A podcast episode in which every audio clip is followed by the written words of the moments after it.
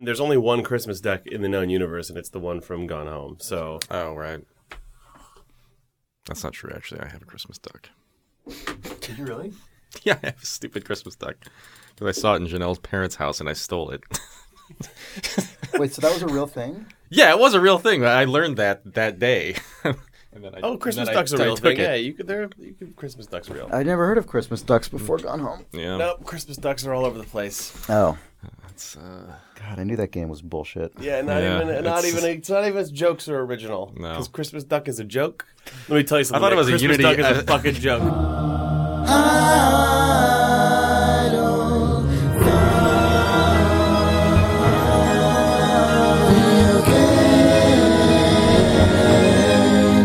It's October twentieth, twenty sixteen, This is Idle Thumbs 285. I'm Chris Remo, I'm Nick Breckon. and I'm Jake Rodkin. and I'm back. Hi. Welcome It was. back. It's like you never left, though. It's like really. I never left because I secretly uh, deposited podcasts into the ether, Yes. yeah, which then leaked out onto your RSS feeds. Yeah. I hope you're enjoying this. It'll this. be like when metaphor. you die. You know, they'll just Wow. They'll, it'll just be podcasts forever. Someone could just listen Man, to a podcast. Has anyone think done, about that? Has anyone done that yet? Like Uh, what has I anyone mean, done what yet? Any any like you mean like any notable Yeah. like, media figure who like ha- oh like like Sus- queued up like, yeah, a year's worth of content? Yeah, just in just like just in case, whenever for We're blessed with this content that he left us.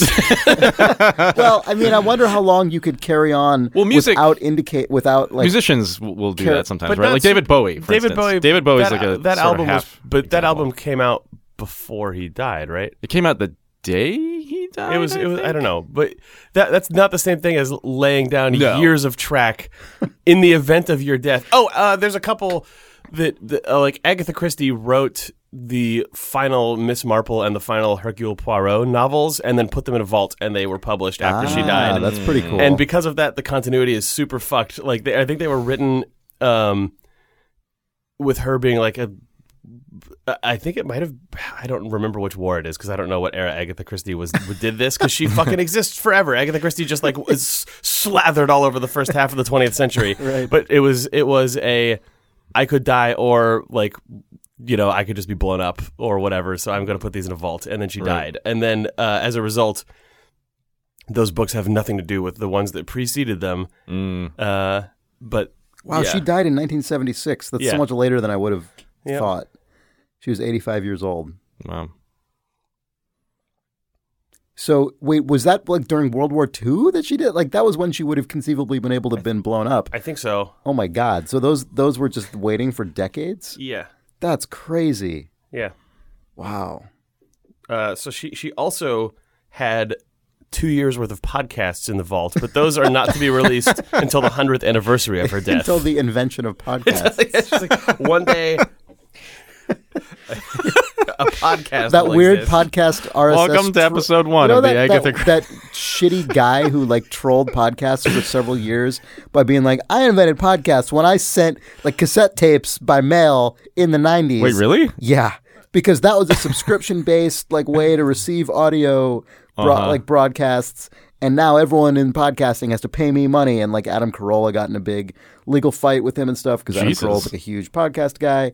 Uh, yeah, so maybe Agatha Christie just like way further predated that Yeah. guy by like recording podcasts onto a gramophone in 1922 and and uh, Oh, okay, sorry.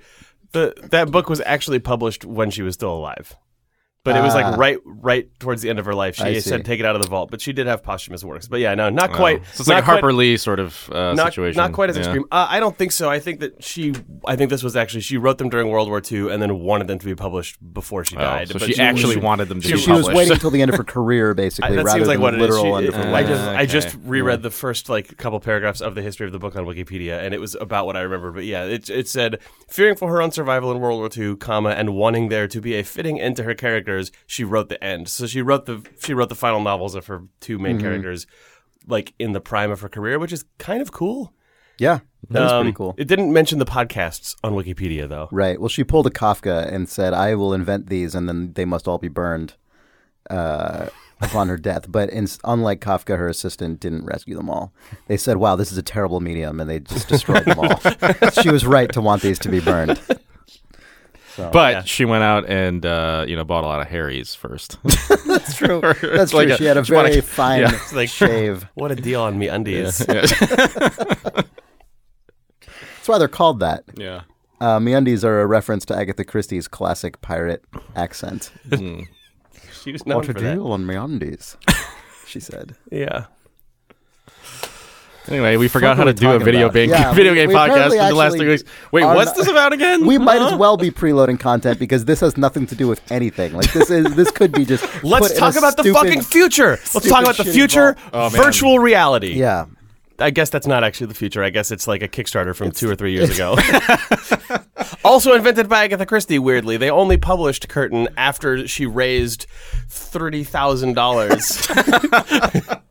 I want to write the last book of my career, but none of my publishers will let me do it. Only you can help me. it's only going to cost 30 grand. Right. She had to print so many more copies of that book than she was expecting. She had What to a- change so oh, many uh, character names all to, those to, to be Oh man, it turns out that it was almost it was barely break even because she didn't anticipate how expensive T-shirts are to manufacture. T-shirts with Hercule Poirot's face right. Yeah. saying, "Have you read Curtain?" Sorry, that is a very specific reference. What is to that? Every Agatha Christie reprint in like the like five years after the publication of that have a picture of Poirot on the back saying, "Have you read Curtain?" what? Because it was like a big deal in the '70s that they were publishing the final one of those, so Uh-huh. They like Oh. just slathered God, every that is the mystery book deepest with cut that. you just. I love that you made that joke as though anyone would get It's- it. no, it's because you know why? It's because I know there are plenty of people who have parents who have a shitload of Agatha Christie books who they read as a kid because that's how almost everyone reads Agatha Christie books. I actually read all- a bunch of Agatha Christie books as a kid, but I don't remember anything about any of them. Oh well, someone will have ref- known that before I said it. Yeah. I guarantee it. At least one person did. That's for you, Kickstarter backer. that, that overlap, yeah, that overlap between Idle Thumbs Kickstarter backers and Agatha Christie Kickstarter backers, or children of Agatha Christie Kickstarter backers It's probably higher than you who think. still retain the deed to their parents' Agatha Christie. Let's be honest here. We're sitting in a room with a bunch of fake oil paintings uh, that is that is then also fashioned to look like a room out of a, movie adaptation of a John le Carre novel. So I feel like we're living in a sort of meta parlor room right now. I feel like That's the true. crossover is high. Anyway, virtual reality. PlayStations. Also, thanks to our real Kickstarter backers because you're the only people invested enough in this stupid thing to still be listening after us not mentioning a single video. Jesus game. Christ, I keep don't know about trying. that. I don't know about that. And then I keep PlayStation ruining it. Nick, I hear that a PlayStation virtual reality headset came out this week and you played with it. I, I- or did it play with me? Oh, oh shit. Uh, yeah, I, pl- I played that thing. I bought it. I don't know why I bought it. Uh, I thought Because eh, it's the future. it is the future. No, I, it's weird. I don't. People it's- seem to like it. you know what? I like it a lot more than I thought I would. Um, I found that to be the case as well. I don't own one, but so we've had one in the office for a while. I also liked it a lot more than I thought I would, based on having it in the office. Yeah, I uh, hmm. So I, I kind of expected to hate VR. Period. And I feel like, and, I, and now that I like Do you it, feel guilty that you like it? no, I, I don't feel guilty. I, I, I kind of do feel like it probably is some early version of the future of all this garbage, and it makes me really sad. But um, no, like I do. I think I think I think like there are things about it that I realize now are are grossly probably like some pre-alpha version of of what video games will eventually become, and I hate it. But I like it, and also. Um, the other thing I will say is that uh, I didn't anticipate the well, two things. So like the, my takeaway, my takeaway top line feeling about like what this device is going to be in my living room.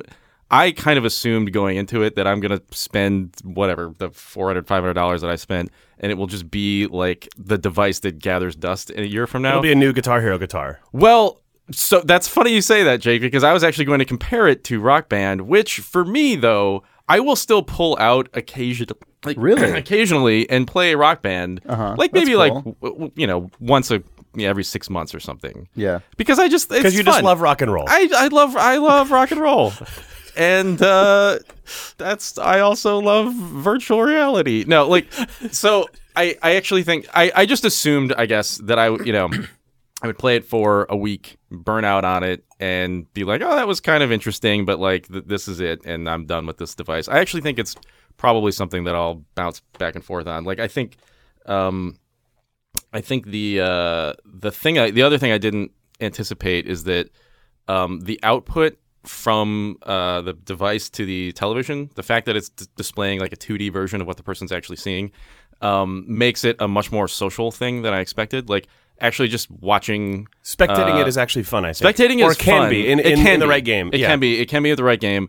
Um, and it's it's something I'd heard from people who owned like a Vive or something. They're like, oh, actually, it's really fun, like just watching people play it. I was like, eh, is it though? Like, eh, I don't know about that. Uh, is it really worth spending all this money to watch people play a weird virtual reality game?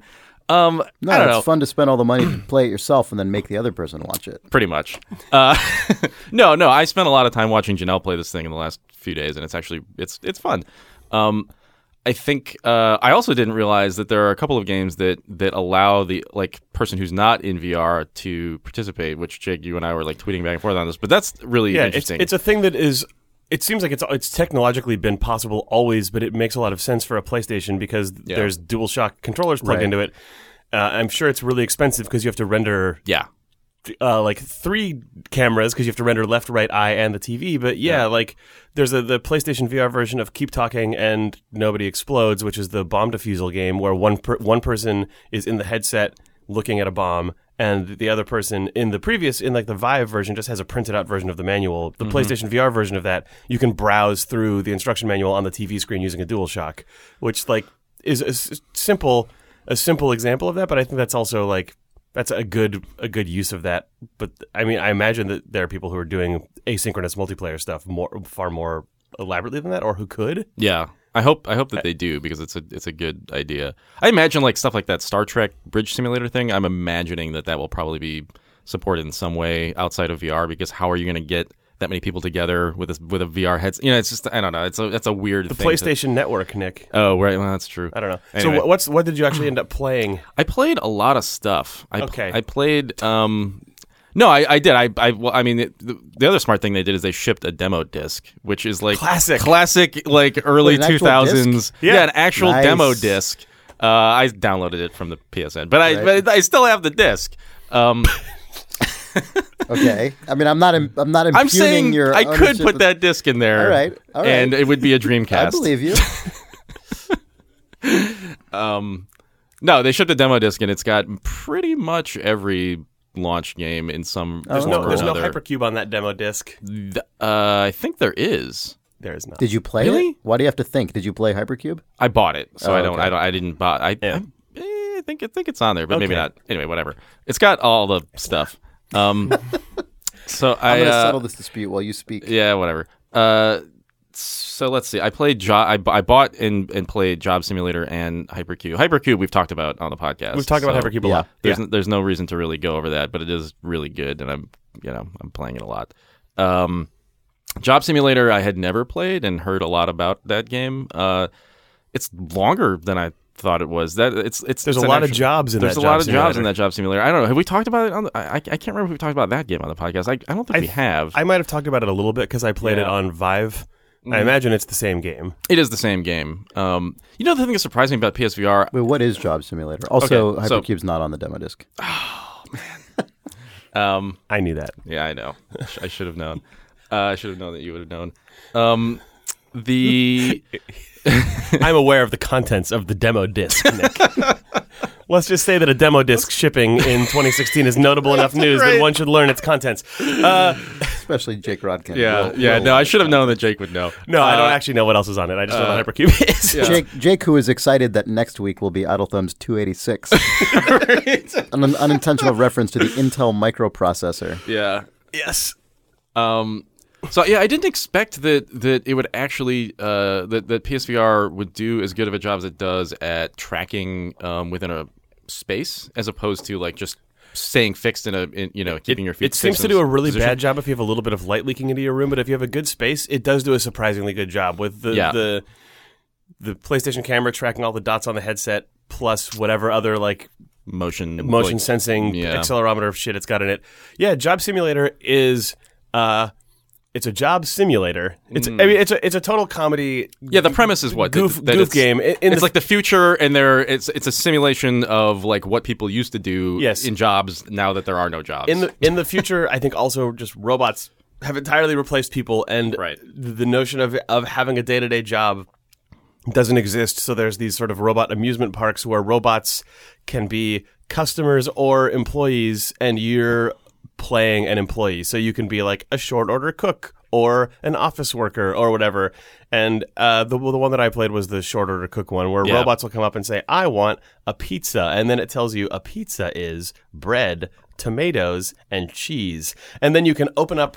There's a, a refrigerator that you can open, but you can also flip a lever, and when the door is closed, it switches to different contents, or like the stove can recede into the ground and be replaced with a sink. Like the idea of it is, they give you a shitload of equipment and ingredients. Uh, that all fit inside of a like room scale VR space, so you could just sort of pivot around yourself, and there's all Right. sorts of stuff, and the contents of the room as a sort of wacky machine can change Sure. uh, and everything's physics based. So you're sort of throwing shit around and kind of slapping a bunch of garbage into a microwave that then turns into a pizza, and then a robot is dissatisfied with the food that you made. Um, Right. And it's. Uh, I was expecting it to be a little bit more manic than it is. Like, Yeah, I I was was expecting it to be a little bit more like get into It's like fairly controlled. getting into like Yeah. a WarioWare plate spin thing, but it's more just I think I don't know. It's it's it's a one of those very clearly intro to VR experiences where the fun of it is just oh I'm in a space that Yeah. couldn't exist in real life, Right. doing physics things and sort of making wacky jokes happen through combining stuff. Mm-hmm. Can you can you stream uh place I should know this, Yes. but can you stream Yes. PS4 to Twitch? Yeah. What happens when you stream one of these to Twitch? Does it just show It's the the stuff 2D. that's on It shows, the, screen? it shows the 2D stuff. It shows, which I think is a rendering of one of your two eyes, uh, then Okay. like, stretched back so out it, to be it wouldn't TV. show like the alternate asynchronous thing or whatever, right? Because isn't there? Weren't you- I mean, you guys were saying that like they can.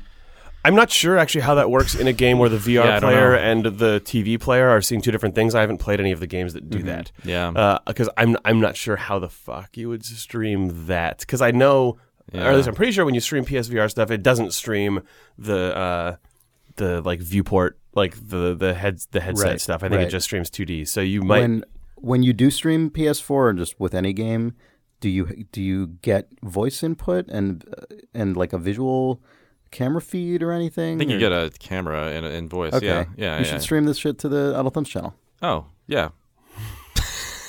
I should. Yeah, I did play an asynchronous We're, thing. we've um, been very lax on our yeah, yeah, uh, yeah. Twitch channel recently. Uh, that's not entirely true because Sean has been playing a ton of Dota on there. Oh, that's Yeah. true. Is he still doing that? Yes. Okay. Every couple of nights, there's late night Dota with Sean Vanaman on the Adult Thumbs Twitch channel. Yeah.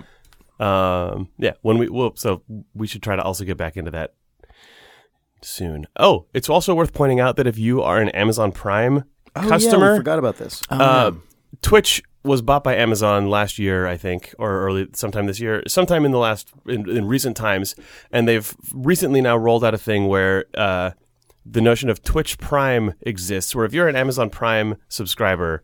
Uh, and you link your Twitch account to your Amazon account, you get a, bu- a bunch of extra things. But one thing that you get is a free subscription. So if you want to become an Adult Thumb subscriber and you don't want to pay for it, um, But you do have Amazon Prime. but you do have Amazon Prime. You can you can become a thumb sub and support our Twitch streaming for a month for no cost just by already paying for Prime. So Yeah, I think you can do it every month. You just have to manually re right, you every month. every month you get a free sub token basically. Yeah. Did you play the Batman game? Did you play the Batman VR game? I did play the Batman VR. Okay. game. Okay. okay. Let's talk about Batman VR for a second. Okay. Um, about Arkham VR, I guess it's called. don't know. It's it's uh, it's either made by Rocksteady or is made in conjunction with them because it has the aesthetic of the uh, Yeah. of the Batman Arkham Asylum stuff. but it's it's you don't do any of the things that you do in the Arkham Asylum. No. in the Arkham. You games. really don't. What do you do? You do all the other Batman stuff. Yeah. Actually, I, I was surprised. I was surprised at how much I enjoyed this fucking stupid Batman VR thing. Yeah. Partly because it's hilarious. It is par- hilarious. partly because it's kind of good. So you. The only thing I've seen of it is a video of a guy looking in the mirror. Okay, that, okay. that's- so that's par- that that's, is- that's part. That's that. That actually, the, I'll get to the mirror thing in a sec because I think that it's okay. it's emblematic of everything that is that is good and stupid about the Batman VR thing. The Batman VR thing is you, you start off as Bruce Wayne in Wayne Manor hanging out with Alfred, which is fucking hilarious because you can touch Alfred's face. I think Yeah. uh, uh, someone from man, I Is think there it- haptic feedback? no. Oh, maybe you the- feel his pores. I don't know. You can you. I hopefully there's just a little like Like, did Alfred shave? You can figure it out. Uh, He's the world's greatest detective, after all. it's it's a really darky Batman simulator, but I found it really enjoyable. Like you're you're first sitting at uh oh well there's there's bullshit. They show you Bruce Wayne's backstory That is- yeah, because you yeah, can't. there is- there is some bullshit, even a but- VR experience Yeah, that's like 20 gotta- minutes long of it. Batman. You have to see his parents be killed in the alleyway. but you're a kid, which is hilarious Is because you're Guinness- short. Is there a record for like most like parents of fictional character killed most times in Right. popular media? uh, that that's one of those Guinness World Records that would be introduced just to put Batman into the Guinness Book of World Right. Records. Right. Yeah, that in partnership with DC. Yeah. Yeah. Uh, so whatever, you see his parents killed, but it's kind of hilarious because you're like three and a half feet tall in VR, uh, which is a good weird experience Oh. God, you see them killed. You're, You're, a there. child. Oh, yeah, you're- you're- POV. the- you're the kid. You're a little Yeah. kid. But then it gets Jesus. then it gets good because you're sitting at a uh, at a piano in Wayne Manor. Can you then like look at your own hands in like, oh my God? Yeah, you Can first you, could dip them in the blood of your parents, then look at them, and then think that you did it. You could alter Batman's lore in VR.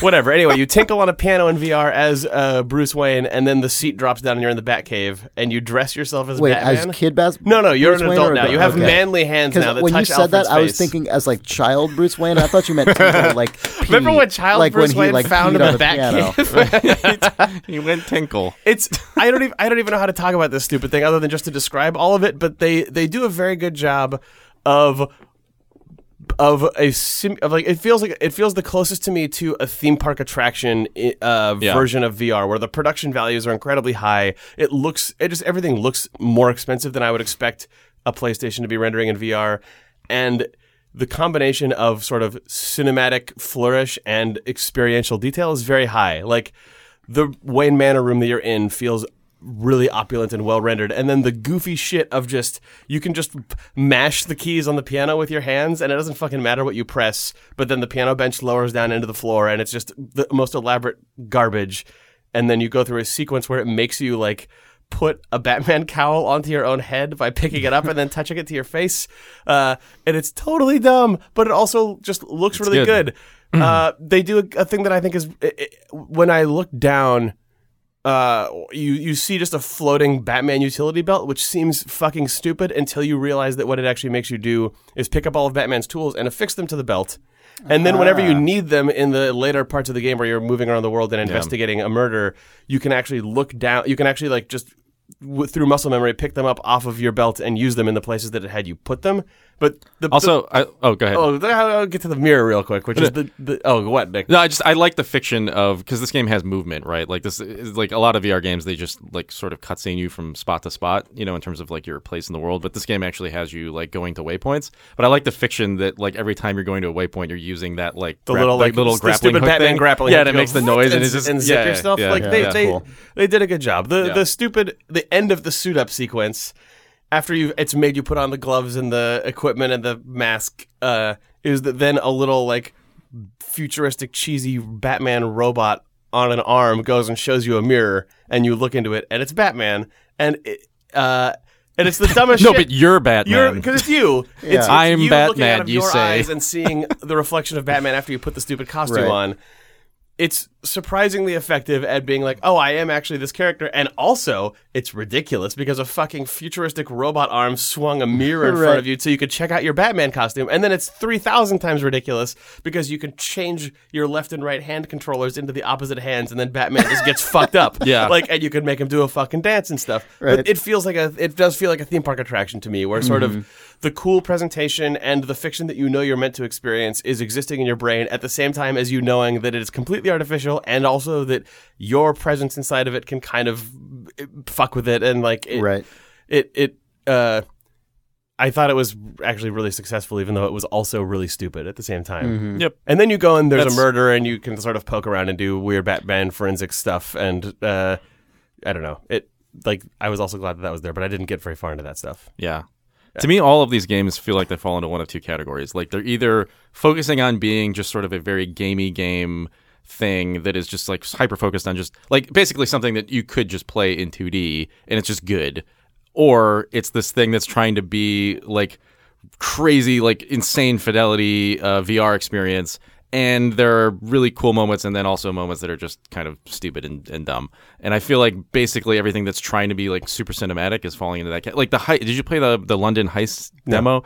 So that thing is very much like the batman uh, game like there there are some really cool moments where you're like sitting at a bar in London and like some guy just like drops a briefcase in front of you and he's like taking like a roll of like money out and there's like a cigarette on the table and you can like grab the lighter and like light your cigarette and then when you put it to Yeah. your mouth it like you know the, the smoke puffs up and like he asks you for a light and you've got to light his cigarette. And like all those moments are really good. And then there are just some really dumb there's just like a bunch of dumb shit that you kind of have to wait through that's just not fun at all. And then there's like there are shooting moments where your hands are like holding a gun and you have to like put the uh, clip into the gun that feels really interesting and, and kind of like tactile in a way that I didn't expect. Uh, but then it just turns into like a shooting gallery, which is something that games have had Yeah, since we're- 1992. we're- uh, it's we're, really we're still in a place with a lot of this stuff that feels a lot like the like the onset of the CD-ROM era of games. yeah, me, it's very FMV. everything Yeah. everything is presentationally as cool as it can get, but not in service of any actual surprising emergent moments. Yep. Um, and it's it's a little bit of a it's a little bit of a disappointment, except that there are the the, the sort of more pure puzzle stuff. That's- uh, yeah. or like pure rhythm stuff. Like, I mean. eh, That all share the same aesthetic, weirdly, but like Yeah. the the version of Rez is really cool. Thumper, I Thumper's- I've really enjoyed so far, Thumper's good. and Super Hypercube, and like that. What is Thumper? Thumper Chris, you will like this game. It, I it- think. so it, I think. I think, imagine I like Audiosurf, um, but with uh, I guess God, how would you describe it? It's like it's like Audiosurf, but uh, with a rhythm. ele- I mean, Audiosurf has a rhythm element, but it's it's not sort of built into like the. God, how do you describe this game? I guess so. You're you're actually fighting enemies in this game, which Yeah. is which is strange. So you're What it actually what it actually feels like to me is like the the complexity of the five bands of a Guitar Hero Yeah. track are condensed down into one rail that has It's a bunch of different rail, moves that you have to execute. So you you're you're rolling down a a, a track uh, in this in this world that kind of looks like psychedelic slash heavy metal album art where everything is Yeah. chrome and neon and, and weird. But as as the track has turns you've got to do a bank move into, that means that you have to execute a certain controller command, but then, you know, or things will come in that you have to duck under, or that you have to just do a button press on, and in combination, all of this stuff right. ends up Is it like uh, ends up sort of Vib sending. Ribbon? I haven't played Vib Ribbon in long enough to Because remember. that you was played also Audio like Surf? that was one dimensional, or I mean, gameplay was just like one dimensional essentially, but uh, obviously it's a two D game. Um, but with you know different like you re- have context sensitive reactions like that Probably. I mean, what, match what- up to a beat. Yeah, what what Thumper? Yeah, Thumper ends up being just things as things show up on the track. You end up knowing that what they mean is left plus X, right plus X, or like Yeah. tap tap tap. You know, and you and then your actions end up falling in line with the music, and then the reactions to your actions end up sending pulses back out into the beat that sort of create counter rhythms, mm-hmm. and they also end up by sort of sending things back up the rail that you're traveling down attacking enemies that are that you're f- fighting so it Yeah. ends up feeling kind of like a like rhythm battle but also Yeah. just the the mood of the game is v- very unrelenting and weird like it it it it, f- it does a good job of feeling like the sort of weird creeping pulsing darkness that that Yeah. album art has uh not what I expected. It's very, it is very dark. Yeah. and and and and it, it almost feels like um, you load up the game expecting sort of like a tutorial thing, and then you're in a boss battle immediately, Yeah. and then it never stops. That game is also not a VR exclusive game. It's also on Steam. You can just play it in 2D just fine. The- Oh. It's it it being on PSVR is only interesting in that the aesthetic of that game is fucking Right. weird, uh, and you can see it inside of 3D. But I I just played it on Yep. I I played it on my 21 by 9 PC display at 60 FPS and enjoyed it just fine. Yeah. It was nicely anti-aliased. that's cool. Yeah. I think that that's a game you would like. All right, Yeah. well, I'll check it out on Steam then, since I can do that currently. I just realized I did play an asynchronous game, um, Playroom VR, which I guess was made by Sony Japan. Okay. I think um, is I think a free thing that you can just download off the PSN, and it's just basically a collection of mini Playroom games. VR. Yeah. Okay. They did Um, a thing called the Playroom for the when the camera came out as well. Right. Yeah. Yeah. yeah. Um, and these games aren't good. They're just kind of they're they're they're, they're not. They're they're not. Did they're, Sony they're really. make them all, or were they? Because I think it's I know just- Double Fine did a thing. yeah, Double for- Fine did one for the previous for the. Oh like, really? yeah, okay, I don't did- know. they did Maybe My Alien yeah. Buddy. Yeah, I didn't really know anything about this thing. I just loaded it up and went, "Oh, this is a weird collection of crazy, wacky stuff." Um, but it was just like I don't know. It did it did show promise. Like there was one game where uh, the VR person is playing as like a Godzilla character.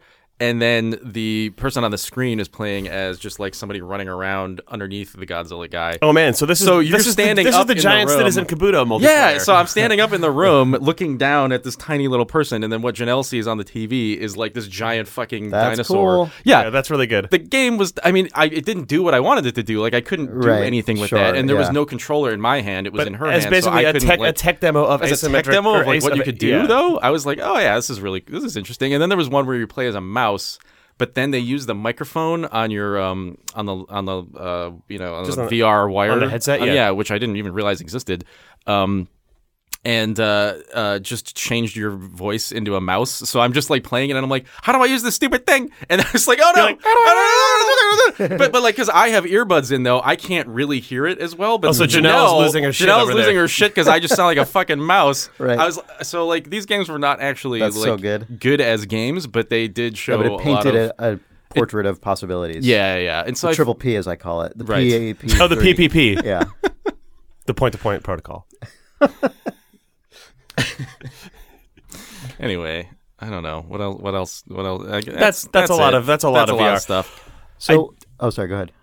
I think the design of the headset is also very good. Yeah, we probably like- should have Oh talked yeah, about it is. the It actual is a really thing. nice piece of industrial. You can tell design. that unlike uh, the the Vive and Oculus, which are like powerful as fuck pieces of equipment, Yeah. Sony brought to bear their experience making consumer grade hardware that probably makes compromises in places on quality, but in favor of it being a very pleasant to look at and actually lightweight and easy to put on VR headset. Like I don't.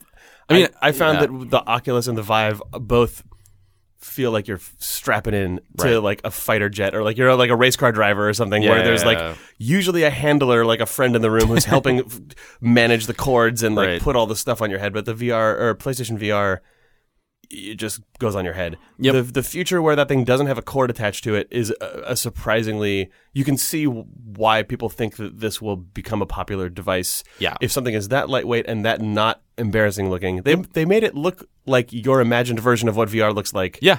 With like all the lights on the outside are used Oh, yeah. for Yeah, tracking, really but they cool end up making it look like a fucking hilarious Tron helmet. Yep. It's uh yeah. Yeah, it's, Yeah. it's goofy in a good way. It is goofy in a good way. Um, and yeah, like the setup of everything also is just really surprisingly easy. If you've Um, ever tried to set up a Vive, plugging a PlayStation VR in and Yeah. having it just work is very Yeah. nice. which is as the- opposed to like you have to sync five different components to get a Vive to work, all of which are plugged in through different interfaces, or are just plugged into the wall and not plugged into your system, or or Right. or, or or whatever. Yep. Anyway, Yeah. And I was actually surprised with the quality of the like output because I thought, you know, all right, the resolution of the of each eye is slightly lower than the Vive. People were saying like, oh, it's a little it's a little it's a little aliased. It it is it can be, but but there are games like Batman that are actually that look really good. Um, I played the Drive Club demo and uh, it looked awful. Uh, and so I think it honestly just depends on the game because there there are moments like like um, Job Simulator looks fucking gorgeous and like it's crisp and everything looks nice and it just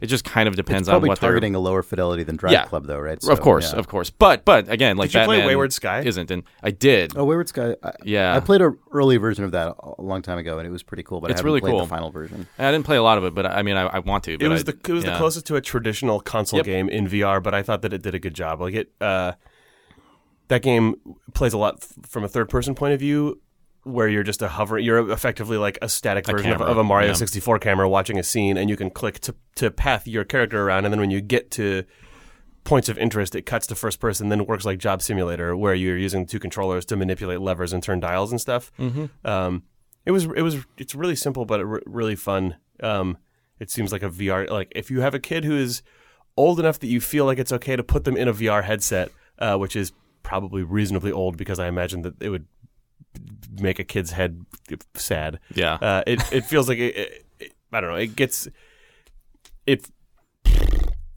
I thought it was fun in VR, but it also had the feeling of something like uh, of like a lightweight Beyond Good and Evil or something Yeah. of that of that era. It was nice Um, to see something like that where you could imagine that. Yeah, again, like being a sort of beyond good and evil. Anyway, thing, but but Before then looking at it in a different perspective. Yeah. yes, but before I get started talking about the hardware, Chris, you were going to say something and I interrupted you. Um, I'm going to wait till after the break. Take that. Oh, So you want to take a break? Is that what you're saying? Well, if you not unless you had something to say more about the hardware. No. Okay. I just thought it was nice looking. Yeah. it is cool. Well, That's let's VR. take a break then. cool. That is VR. That was that one time when we were really positive about VR. I still kind of think VR is dumb, but I but Well, yeah, I mean, we didn't really explore Nick your ambivalence about like the the the sort of cool elements of this as you're playing it versus your like concerns about the future. I don't know if you have any interest in talking. Well, I that. mean, so on the one hand, like it was much more social than I thought it would be. right? But on the other hand, it's still like I took a. I was sitting there watching Janelle play this thing, and there was just a stretch of time where she was just playing as Batman, and she was like delighted, and that was really fun. But then she just sort of like settled into the experience, and I was just kind of sitting there watching her with the headset on, and I finally just like took a picture of her, and she had like settled into the typical game uh, position. Oh, this is the classic. just, like, this is Return of the Wiimote. Oh yeah, Yeah. yeah, yeah. She had slou- she was like slouching and uh, had the like insane Tron helmet on with the blue lights, and Yeah. we were like basically in the dark. And I was sitting there with like nothing to do, watching like Batman run around, and she was like delighted, but also just kind of like this. You know, Nick is just sort of, Nick I- is I- I slumped can't- down right now. Yeah, yeah. yeah. But but with a, with a with a Joker smile on, you know what I mean? Like just like and, and and then I, and she took it off, and she was like, "Man, that was really fun," but like. Jesus Christ, this is the future and it's super gross. I'm sitting here in a totally different fucking space mentally, and you're over there. You're literally like a foot away from me doing something completely different, and I have no idea where you are. And that that is the other weird thing about this. Is like they, the earbuds they ship with this thing are actually really good, and they block out all sound. God, think of how ruinous this is going to be for like college bros with sharpies. oh my god. Yeah. Just oh yeah. just a disaster. oh yeah, no, I was doing, I was messing with Janelle. I was like, I was just like tapping her on the shoulder, That like is- doing goofy shit. uh, there's Yeah. a, a series of vines that Aubrey posts. Aubrey Hesselgren, who's a friend of Uh-huh. ours and a programmer at Campo Santo. He um every whenever he's near someone using a VR headset who has disappeared and there are uh, stickies nearby, he always just draws angry eyes and tries to put them onto the headset without I never seen without these? the person knowing it. So he's got a, there, he's, he's there's, he's just, a, there's a little bit of them, but they're just because in, of the time Yeah, and they're just they show up just occasionally in his in his Vine feed. But Mm-hmm. yeah, yeah. there's that's that's the most lightweight version of this prank of just just Right. giving someone wacky cartoon face uh, when they're not and they Mm-hmm. can't feel it because you can just barely affix it to the front of the headset. really good. Yeah, Yep. Anyway, yeah, I don't know. I mean, it, it's it's just the next step past a phone, right? And So- already phones have just completely consumed Sure. everybody I know. So it's just ugh. So my my like reticence is comes from a completely different angle. I mean, I share that sort of like ambivalence. Like it's hard to know. Who knows, right? Um, I my, my ambivalence, and, this could be unfounded. Also, I don't know. But when I hear you guys talk about like being Batman and a thing, on the one hand, it's like that's that's pretty cool and impressive. But on the other hand, it's like one of the real challenges in video games is that you you so strongly relate to the player character mm. that it's hard to actually treat that player character with the same like range of motivations and emotions that you would a character in other forms of entertainment or narrative because the you they always ha- like the player always has to like want to still be that person and like Right. I don't mean it's like I just you should everyone should be making games about people who commit genocide or whatever. I'm just saying like you you Wow. really are you really are hmm. limited in what you can do with a video game player character because the player has to relate to them so strongly and I'm it feels like that could become even more limiting when the player li- like literally feels as though they're physically embodying that character to the point where like in the mirror they actually are responding in a one-to-one way. And uh, maybe that's not a big deal. I don't know. But that's something that like you know i already find like a kind of a, a, a gray area in video games. And and i'm concerned may be even more of like an intrusion on uh, the sort of like the distinction between fiction and um, enable like entertainment enabling basically right. Well, that's the Batman thing. It feels like I said entirely like a theme park ride and not like a sort of work of fiction that you'd want to engage with uh, in any in any way. right I don't. Yeah. I don't. I don't know if that's. I don't know if that's good or bad, but I mean, right i mean batman all the tip, most a batman video game is already typically intended like as basically escapism and like when you're when power you're- fantasy. But it, it, I'm just saying, like in a in a form where like that increasingly becomes the default or like the thing that is most encouraged rather than just one choice you can because there are movies that are like that too but it's like that's just a choice you can make but where when that's increasingly encouraged by the form itself Yes. Right. i'm i'm just that's what is so like, somewhat when when you're talking about this, my brain jumped to what is probably the most. I don't know how to say what I'm. I'm I'm trying I'm, I'm trying to not be disparaging of my own brain for pulling this example, but the um the Kentucky Route Zero. Have you the? I don't think any of us have actually really followed Kentucky Route Zero, which we should probably rectify. yeah, I've played the first episode. I really want to play more of it. After people's reactions to episode four came Yeah, out, it in- made me really want. To. In between the chapters, they've been putting out interstitial content, which is of different genres and slightly Yeah. different aesthetics than Kentucky Route Zero. And one of them uh, was called The Entertainment. And Is that uh, an Infinite Jest reference? maybe, it, it- I don't know. I have not read Infinite Jest, nor have I played all of Kentucky Route Zero. So I'm just going to talk about it on a podcast. Uh, but The Entertainment is a, is a, is a first person piece where you wake up on stage at a in a theater that is doing a production of a sort of uh, like Beckett esque play, and I don't really entirely understand what my involvement in it was.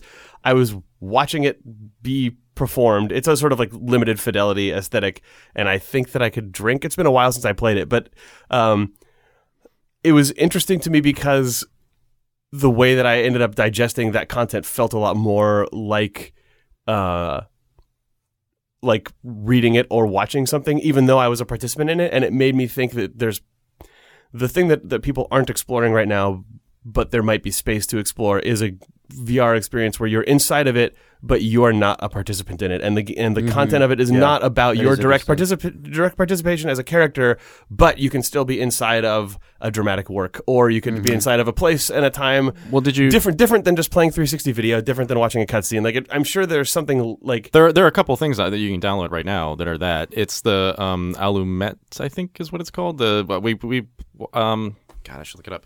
But it, it's it's actually made by a studio right here in San Francisco. Um, it's it's technically I think the part of like I think they got funding from the Oculus Story Group. I don't think they're part of that story group, Okay. but I think they got funded by it.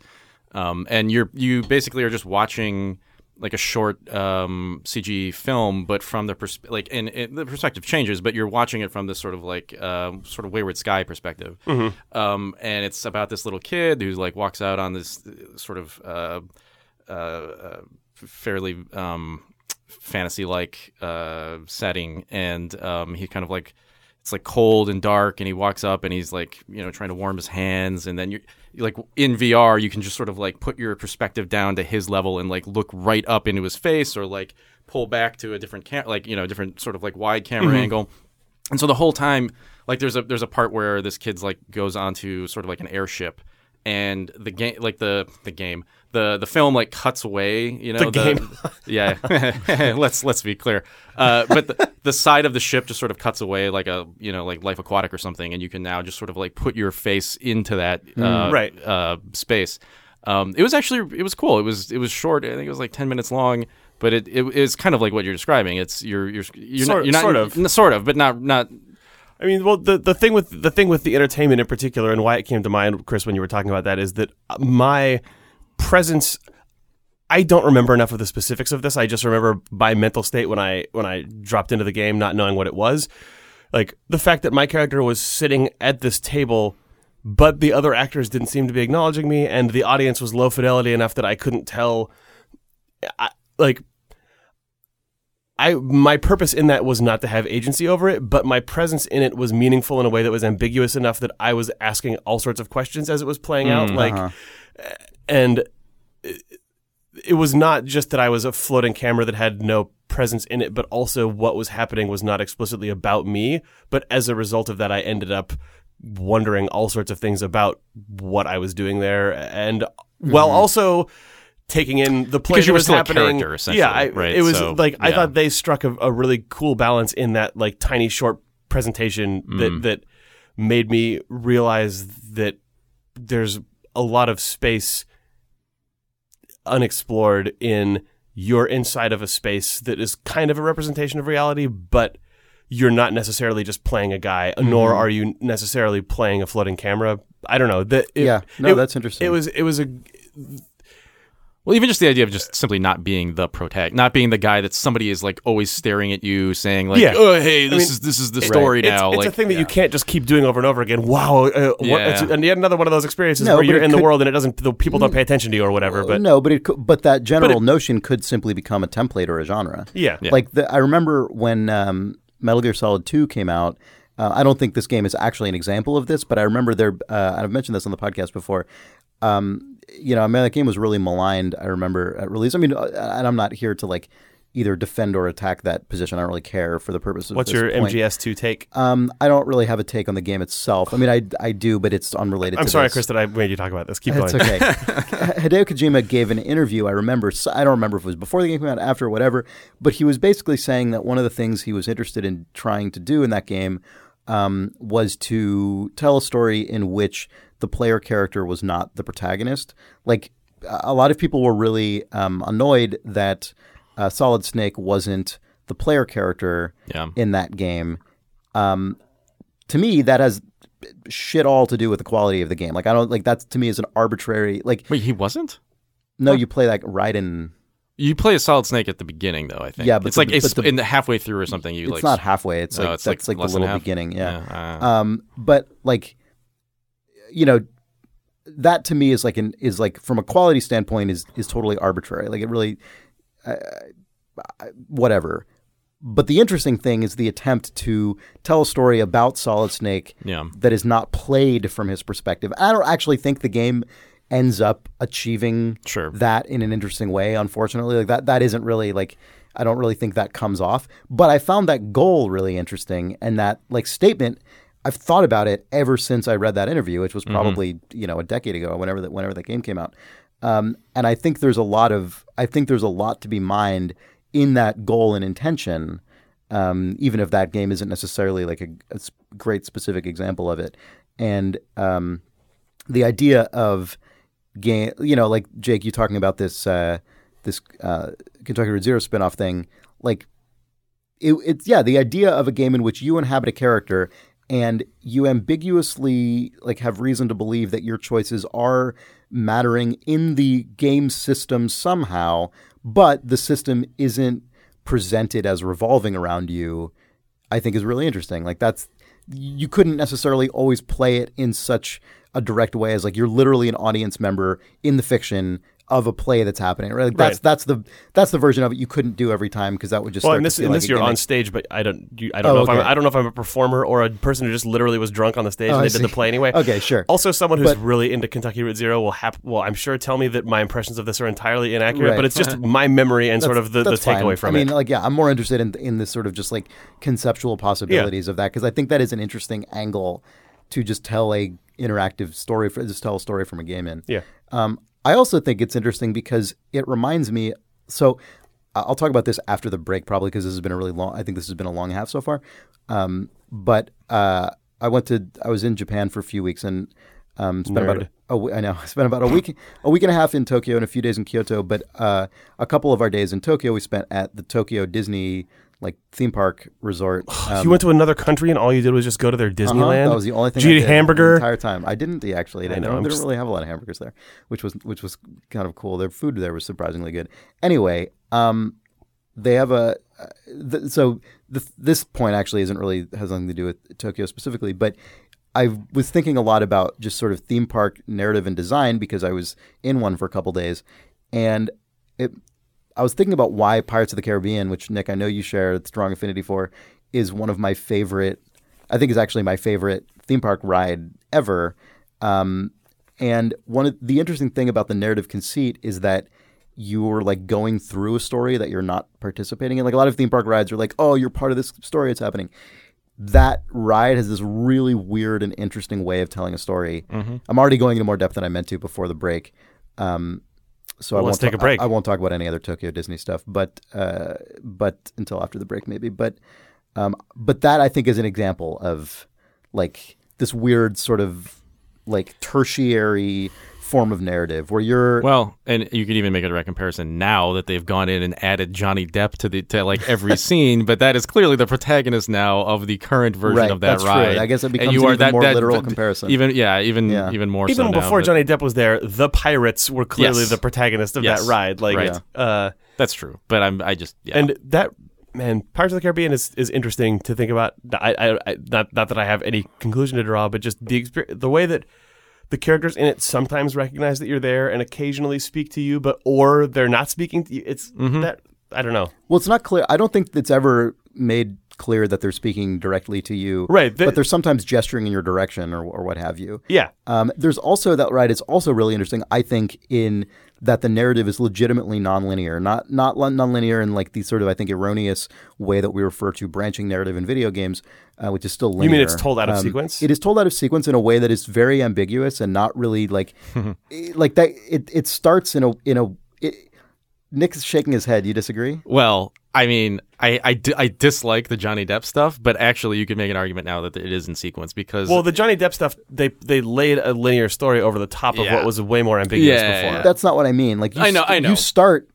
I'm saying where that ride oh, I see what you're saying. I see what you're saying. like yeah, you yeah, yeah, start yeah. in like this sort of dark bayou basically Mm. and then you and then you go through this like crazy fog and then you and then you're in a place where all pirates are dead and everything is skeletons and Right. like mounds of Yeah, yeah, yeah, treasure and like just the ruins of sort of debauched like villainy basically and then you're in a place where actual pirate battles are happening Right. You're like slowly then going back through you- time. and then the. Yeah, but and not necessarily because well it's, then you start going forward in time again because then Right. then everything gets destroyed by the end of the ride. Right. right and it's like oh i see what i've just seen is like this this sort of like craziness that led to the the it's sort of like the the um ozymandias thing right like Yeah, it's, yeah, yeah. it's like this is now you're now viewing the ruins of this Mm-hmm. uh uh, of this like weird society basically and like It's weird that it, it ends with nothing but pirates shooting at each other in a room full of explosives.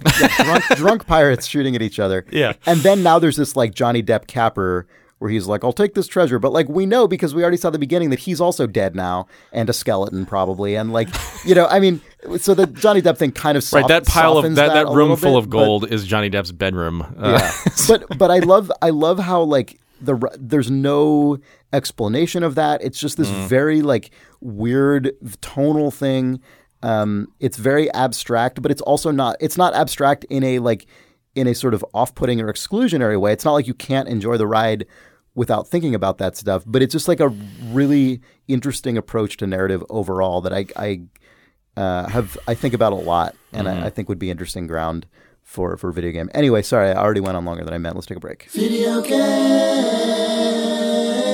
This episode of Idle Thumbs is brought to you by Harry's.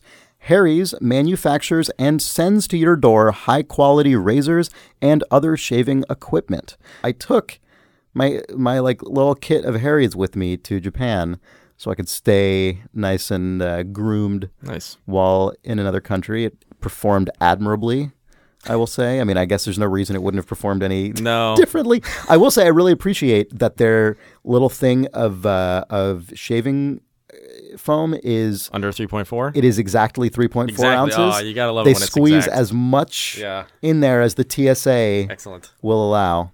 Um, if you go to harrys.com, that's H A R R Y S.com, harrys.com, and enter the code THUMBS at checkout, checkout, this is like a boosted deal here. You can get a free trial set and the post shave balm, the little Oh, wow. aftershave thing. Nice. It's like a soothing aftershave. It's not the like Mm, not the harsh yeah, alcohol, it's it's yeah. Mm-hmm. nice. It's like a nice like little gel. It's it's it's I like it a lot. Um, so yes, they will. The, you get this free trial set. Uh, comes with a razor. You get the like uh, cartridge of blades, um, the shaving gel. You get that post shave balm also. Um, if you sign up for a shave plan, you can just pay shipping, but you get this whole trial set for free.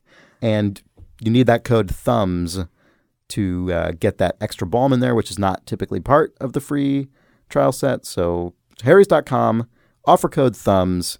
It's very straightforward, very easy. Their website's very simple because all they sell is like this bathroom stuff. They don't, it's not like an entire website full of a million things. It's like literally just the stuff you need for this purpose.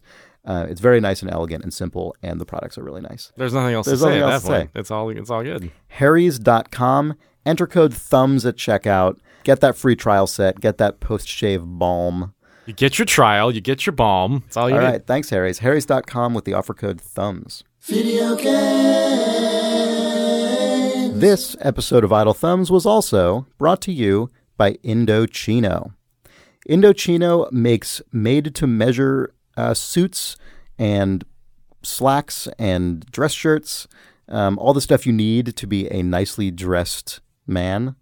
Uh, they will they will make for you and send to your home. Indochino. Uh, if you go to Indochino.com uh, and enter the code IDLE at checkout, remember that one, IDLE, uh, you can get any premium suit for just $389. It's even cheaper than the previous offer. That's a good. That's a good price for a suit that is sewn to your measurements. Yeah, I know. So Jake and I have gone through uh, the Indochino process. the Indochino process, the measuring. Um, Jake, I know that that shirt fit you perfectly. Yeah, Chris and I. It's I. got- I got a nice crisp white dress shirt. I got to pick the collar type that I liked. I got to pick where, if any, I had pockets. I have, do not have pockets on this shirt. Please I didn't. I also Um, did not get pockets. uh, You get to check your. Ch- uh, choose your cuffs. your cuff I know, Chris, type. you went for the cufflinks. I did not. I did. But what Chris and I both did because um, we the three of us were invited to go to this, but only two of us were able to go. Um, they they offer you can m- guess who didn't show up. You can guess who didn't show up. Uh, this will be made abundantly clear in a second. They offer free. Uh, you can you can also choose to get your uh, clothes monogrammed, uh, and they will stitch uh, any any three initials into into the, the clothing cuff, into the yeah. cuff of your shirt. So Chris and I uh, have matching monograms that say F and B. I think longtime listeners to this podcast Oh my need no elaboration. How, you just you're just telling me this now. Yes. Yeah. Okay. Yep. If you get something and get it monogrammed that way, please send a picture Oh, that's true. us. Please, please send a picture. Oh man, Didn't That monogram is that. so good because i i if someone It ever sees it, they'll just assume that you got a shirt from a thrift store that is somehow imperfectly tailored to you that used to belong to fuck Nick Breckon. Mm-hmm. Um, but uh, if you're in the know and you see that monogram, you know exactly what it means. Mm-hmm. It means that you like Idle Thumbs, the podcast, and that Mm-hmm. you uh, don't like Nick Breckon, or that you love Nick Breckon. Yeah. But it's a tough love. Indochino. Thanks, Indochino. Offer code idle. I hope the uh, the next time we do a PAX uh, podcast, just the front row is just people in tailored, It's just tailored tailored suits, suits. with like Oh man, Everyone then pulls out their little like handkerchief from their Right. pocket, and Yeah. it just says FNB, and they all wa- wave them at you. and then I leave forever. and then the the monogram is proven justified. Right. Um, so yeah, I I do actually kind of want to mention um, Tokyo Disney Sea, which is um, not I don't think super well known, but uh, most of the Disney I don't think I'm not actually sure. I think most of the Disney parks worldwide have like a Disneyland, and then they also have at least one. Uh, well, they They have a all Magic Kingdom. One other, yeah, they, Yeah. and then they have one other park. At Disney World has a bunch, but like there's typically one other non Disneyland or non Magic Kingdom park. Um, and at Tokyo Disney, that is uh, Tokyo Disney Sea. So it's a counterpart Disneyland, Disney Sea.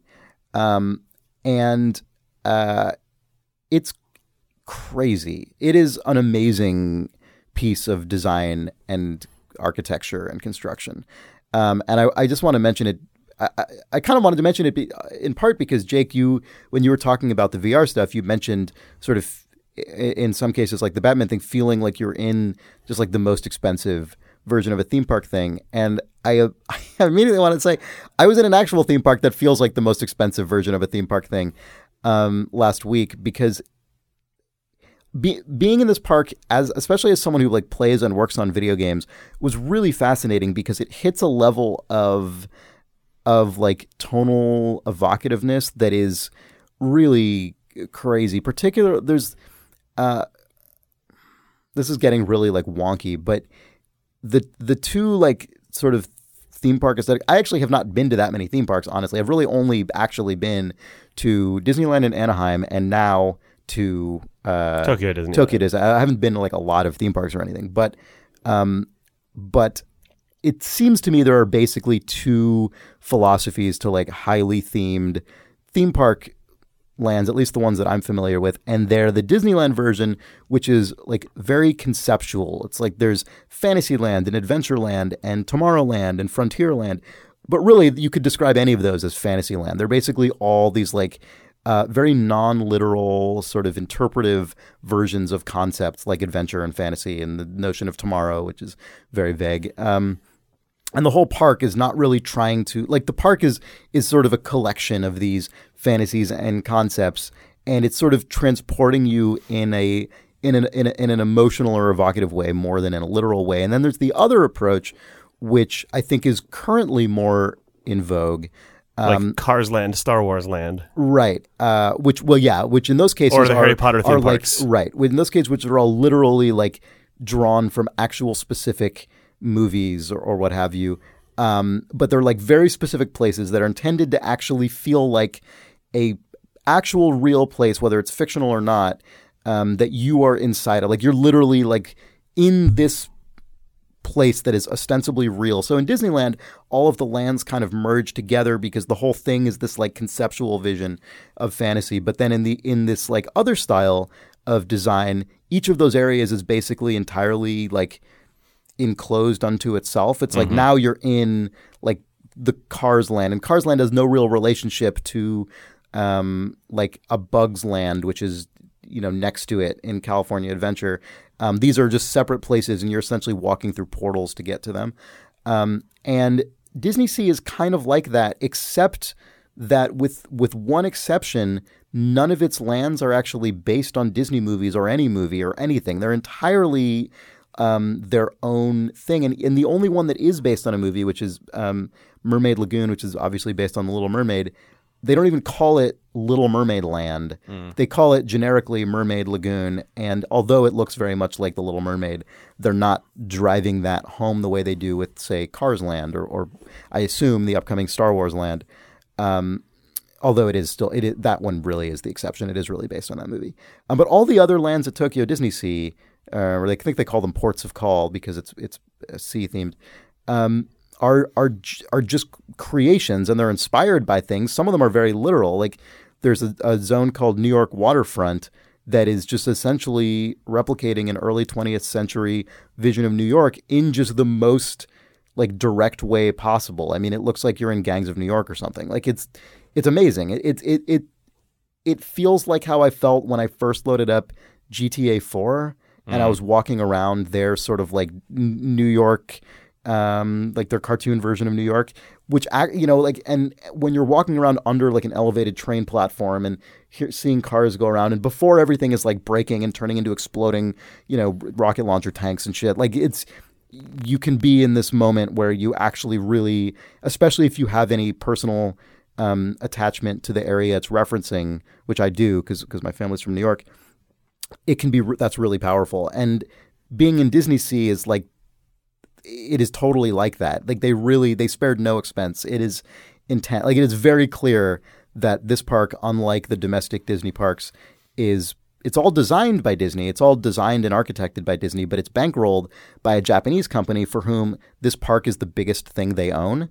And so it's clear that it's like their number one financial priority and they sink money into it in a way that Disney simply does not do in their domestic parks. I mean, this park is built to a to a level of like detail and care and completeness that is un unfucking real. It's crazy. Like being in the New York section, there are parts where you can't see outside of New York to other lands, and it just feel, I mean, it just you might as well just be in that place. It is it is bananas. Um, also, um, everyone just sort of dresses more nicely, as far as I can tell, in Tokyo. So it's sort of even that illusion is broken slightly less. I mean, obviously, you know you never really believe you're back in time in New York. But you were wearing like a two sizes too big Darth Vader Mickey Mouse shirt just to bring the American Disney experience. That's true. I was wearing a T-shirt of Goofy flipping you off, and like that just that seems like what all the Disney merchandise is now. But anyway, um, uh, it was just a it was a really like weird and interesting and impressive experience. You guys know what I'm talking about, right? Yeah, I know. Like, there's so well, many like. it's not literally Goofy flipping you the double bird, but it may as well be. It may as well be. That's like what so Yeah. many shirts they sell at Disneyland are at this point. Yeah. Yeah. Like maybe Grumpy the Grumpy Dwarf, like Oh, with his God. arms crossed. and Well, like if you ever Disney want- if- characters have adopted the thing that Looney Tunes characters had in the '90s, I think. Where yeah, that's just true. That's exactly sassy true. Fucks They're that sassy you put on your like shirt. shit. Ariel with, like, like, the- Tinkerbell the, is like the like- the sexiest bitch ever, and like uh like they, they play. I'm serious. That's not like me making a pejorative judgment. God. That is the way that character is sold now on That's a clip t-shirts. for a game jam. Am I am I wrong? No, you're not. no, you're not. No. um like I, I'm not I'm not like it's literally just true. Um and like grumpy like if you ever want like I mean you can't play this drinking game in Disneyland because they don't sell alcohol in Disneyland. But if you wanted a theoretical drinking game that would actually destroy you at Disneyland, take a drink every time you see a dad wearing a shirt declaring how he's a grumpy dad and there's a picture of grumpy on it because you will die like you will die within 10 minutes uh, that is the, that is like I think if you're a dad and you go to Disneyland, they literally mandate that you wear a T-shirt referencing Grumpy and dads on it because that is a uniform. Um, anyway, that's none of this is related to what I was talking about.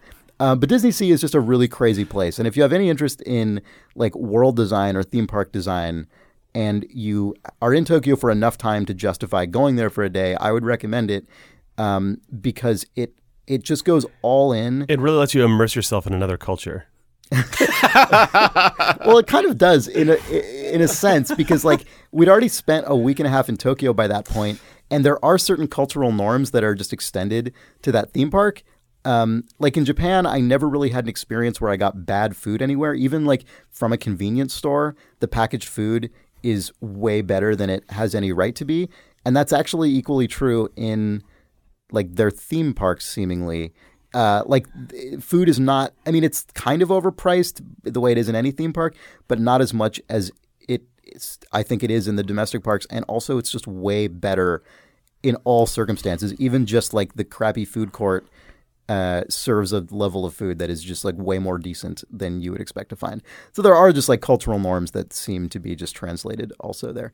Uh, but yeah, also I'm a piece of shit for going to a, theme park when I was in Japan. I don't actually think you are. I think it's very good. Um, but it's it's really cool, and like the there are other lands that are not as literal as uh, New York waterfront. There's like a, there's a the place called Mysterious Island that's a direct reference to the, Jules Verne's Mysterious Island, and the whole area is like ne- Jules Verne, Captain Nemo themed, and is just really beautiful and just really fully built out. Lots of fine detail.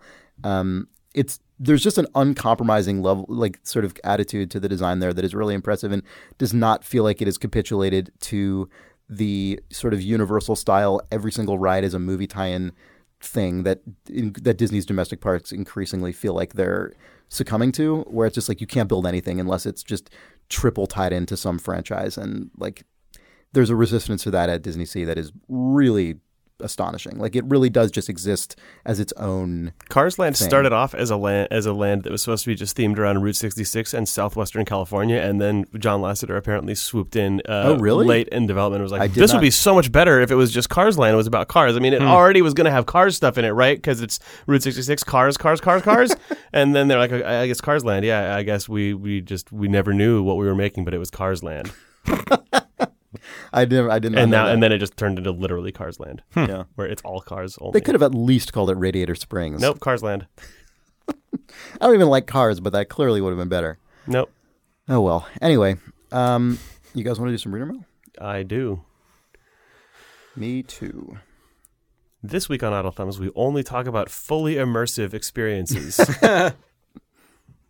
Oh man! Also, I'm sorry. One more crazy thing at Disney Sea that I'd never seen. I'd never heard of this, or like I don't know if, th- if this is happens at other theme parks or what, but like this was a hilarious. There's a guy at Disney Sea who's employed to walk around pretending to be a janitor. Like he's he's wearing a like what like a janitorial uniform and walking around with like a big trash bin on the two wheel, you know, like the two wheeled rolling um, square trash bin. You know Yeah. what I'm talking about? Just the classic. Yep. And uh, and he walks around with like a broom and like a rag, and then and then at a certain point he'll just stop at a just some point like on the you know on a riverbank or something and uh and start like wiping something down and then just like a crazy performance happens.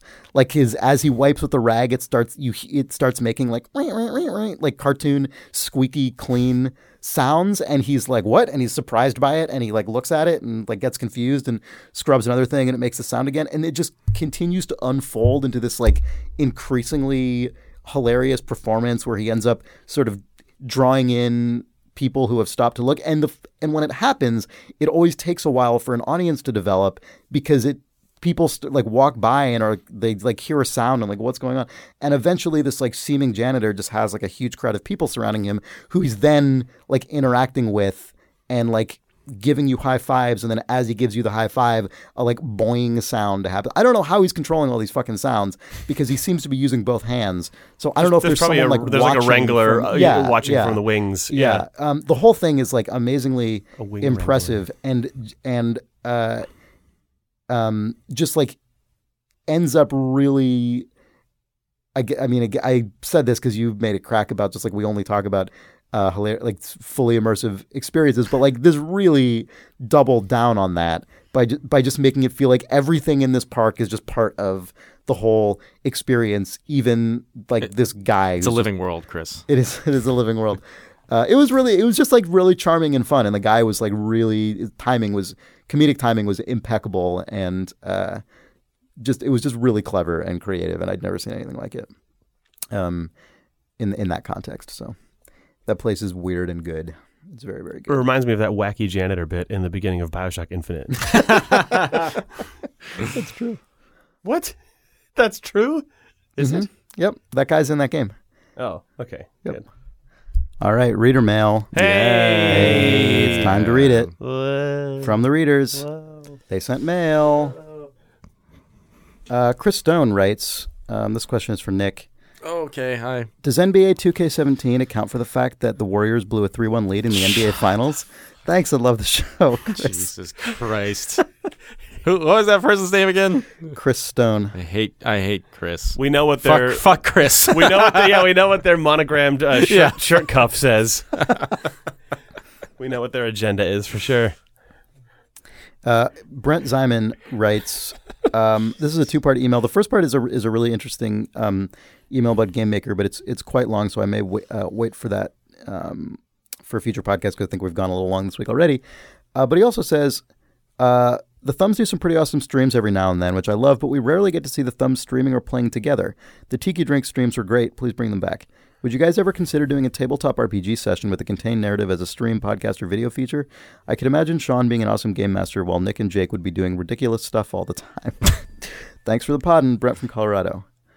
Um, I don't. That idea came up uh, at Yeah. one point. I think for like Sean to do some kind of D and D stream. I forget if that was his idea or someone else's. Sean talked about how he's been do- he's been doing a lot of DMing when he when he was on the episode about the international. Then a lot of people demanded that Right, he okay, that that's what I'm he uh. Yeah, run yeah, some yeah. games on the stream. That'd be really fun. Actually, that'd Mhm. be really cool. Yeah, that that would be fun. Who's to say that we'll ever ever do it? But it would be fun, I'm sure. Yeah, and we should also try and do more multi-person streams. We kind of fell off of that. Um, that was that was those were a lot of fun. I would I would certainly be happy to do more of those. Mm-hmm. Um, let's see. So uh, Daniel writes "sweating robot," and then links to Oh, I've seen this. Yeah, Oh, to a a lot of people robot. have said this to us to an article whose headline reads "This robot can do more push-ups because it sweats." I think that's all we really need That's to say. all. that's that's We all. need to know. That's so gross. Well, how, how do, Well, it's it's a cooling mechanism. It's a cooling so it's- mechanism. It, It's like it a- has fluid Oh, inside of it for like hydraulics, I guess, or something. ah, like so that, it's it sweats for the it's, purpose. it's getting the hot water I like that. out yeah, it's what's essentially for the reason people for the do. same reason people do. Yeah. Oh no! Yeah, it's very bad. Well, if you think that's bad, um, let's just let's follow that up with a chaser uh, from Heike Koljonen, who writes. Tieto or Taitu or Tieto, I don't know, the first Nordic company to appoint artificial intelligence to the leadership team Uh oh. Oh, of its new data-driven business unit. So it's definitely happening now. Like this is really when it's happening. Um, the AI called Alicia T is the first AI to be nominated to a leadership team in an OMX listed company, which I assume is a stock exchange. AI will help the management team to become truly data driven and will assist the team in seeking innovative ways to pursue the significant opportunities of the data driven world. Um, so here's a quote from R.A. Jarvella, the head of data driven businesses. I am proud that we are the first Nordic company to invite AI to become a member of the leadership team of the new data driven business unit. This quote is written by AI. Our team is on a mission to make the future more intelligent. Our developers at the new data driven unit want to test how AI, a technology which is increasingly popular in home electronics, could assist organizations in data driven decision making. I'm confident that Alicia T will help us in finding information and making data based decisions that humans don't necessarily think of, and thus perhaps create something yet unforeseen. he understands what he's doing, but he doesn't understand what he's doing. That's fine. He he's he's laying out the truth. Uh, of his demise, like it's yeah, all right he here. Yeah, he's say he's literally saying what's going to happen. This will, for some reason, be printed onto like microfiche, so that in the fallen future, people can go to a public library and look up this quote. Right, right. Or it can be dramatically panned over in a Yeah. in an introductory sequence Yeah. to a documentary. Either way, Yeah. Um, this, this is quite bad. Uh, Alicia T's role in the leadership team is to support data driven decision making and innovate new data driven ideas with the help of machine intelligence and advanced data analytics. Uh, technically, the member is equipped with a conversational interface system, so it is possible to have a discussion with it and ask questions about anything. It's weird that they gave it like a clearly gendered name and then refer to it as it. Mm. There's like two simultaneous choices that seem odd in in more disrespect. Did that robot get to pick its name? I highly doubt it. Um, unclear. I will be Alicia T. This is what I sound like. Is that yeah. hello, I- my I- future girlfriend? I've made that reference. I, I, I can't not make that reference on this show now. I guess for some Yeah. reason, uh, three in three months. yeah. Um, but hopefully, that's what robots say when they sign on and choose their uh, speech settings.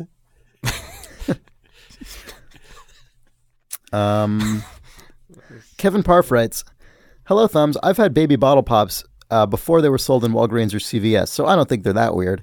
There's something that's even more gross and weird than that. From the creators of Push Pops and Baby Bottle Pops is sour flush old candy. Flush flush old? the hell does that mean? Is that a word? F L U S H O L U D. O U L D. Flush old. Flush old Flush old. candy. Please describe what this is. They have made the same type of candy, but it is a toilet instead of a bottle. Okay, that's, that's All right. what- there we go. Yeah, well, it is yeah, worse. all right. It is worse. Yeah, Nick, Nick you Sounds wa- like what it is. you Yeah. walked away last time. Last time we were recording before I could give you this baby bottle pop. Oh, You know we were we've all been sent candy many times, yes. and uh, last time you were given those little sour pacifiers. Yes. There's a box of these gross things, Oh. uh, and you can have them. You should eat that now.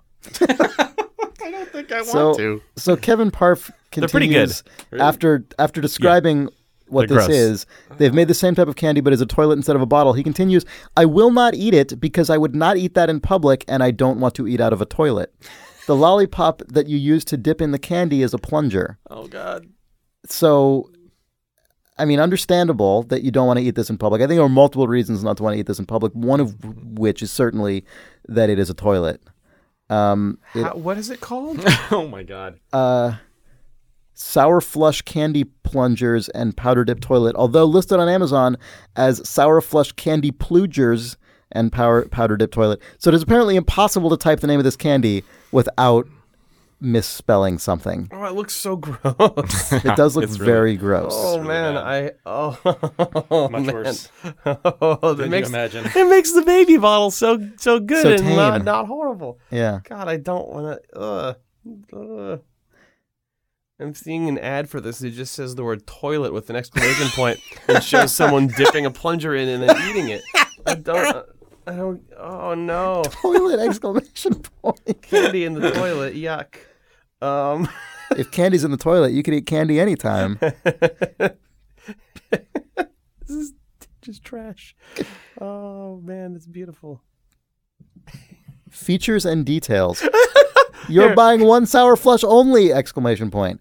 One sour flush candy plunger with sour powder dip. Look at the mascot in the storefront packaging for this. no.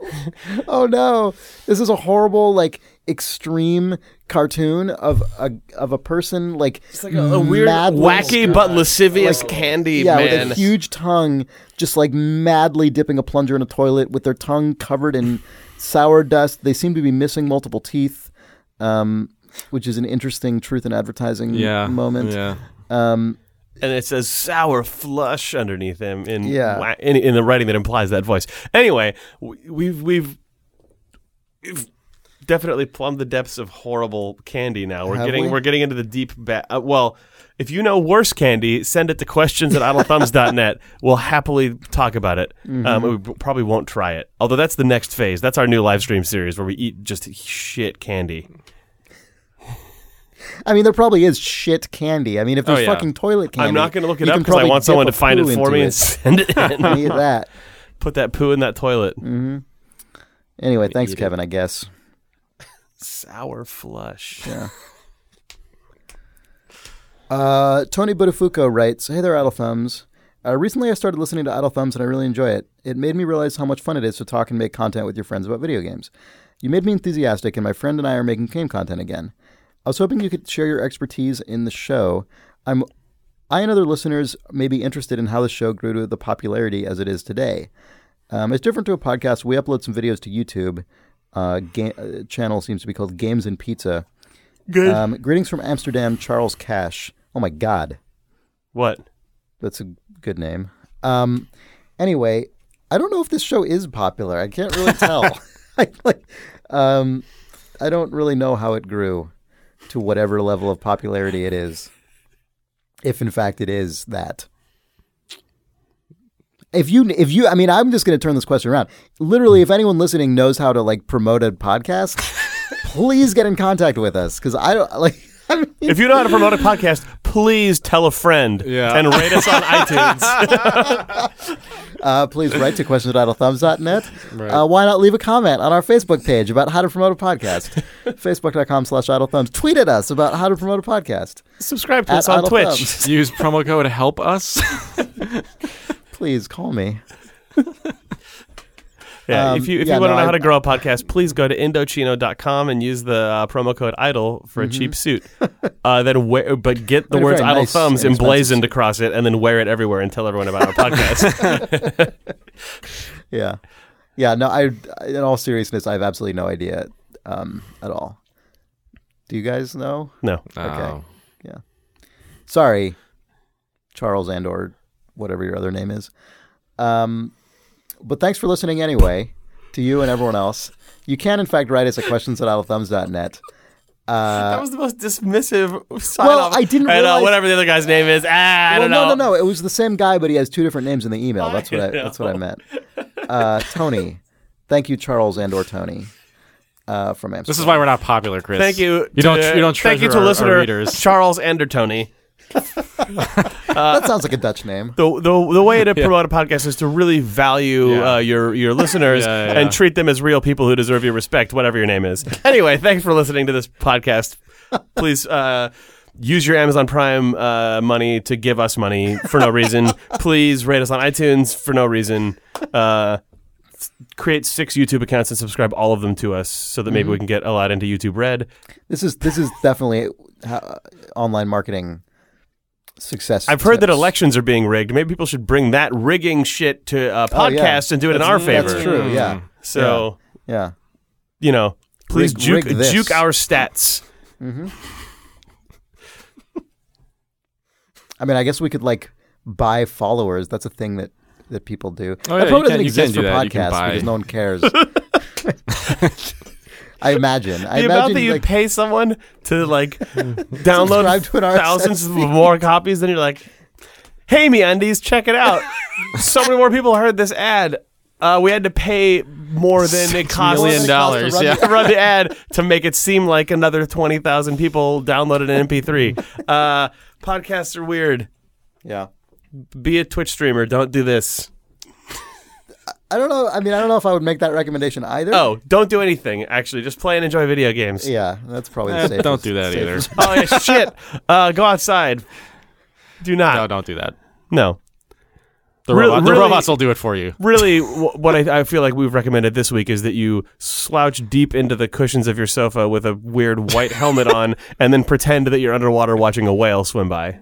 Or do the real version of that at Tokyo Disney Sea. Uh, Do the real fake version of it at Tokyo Disney Sea, Or go outside and look at the ocean. or swim in a wh- uh, next to a whale. Swim next to a whale. It's fine. Yeah. Elite immersion. You can see why we're so good at this. You can tell our we're amazing broadcasters. This is how you grow your audience. Yep. Candor, expertise, and candor. Yeah. Uh, write us at questions at idlethumbs.net. Uh, we'll try and be better. Um, you can follow us on Twitter at Idle Thumbs. We're on Facebook at facebook.com slash Idle Thumbs. All the rest of our shows are also at idlethumbs.net. I'm going to just end this this catastrophe right now. Thanks for listening. You're welcome. We'll be back last next week. We'll We'll, be back, back last, last week, week. and more future shenanigans. Oh God, who knows? Bye. It'll be next week.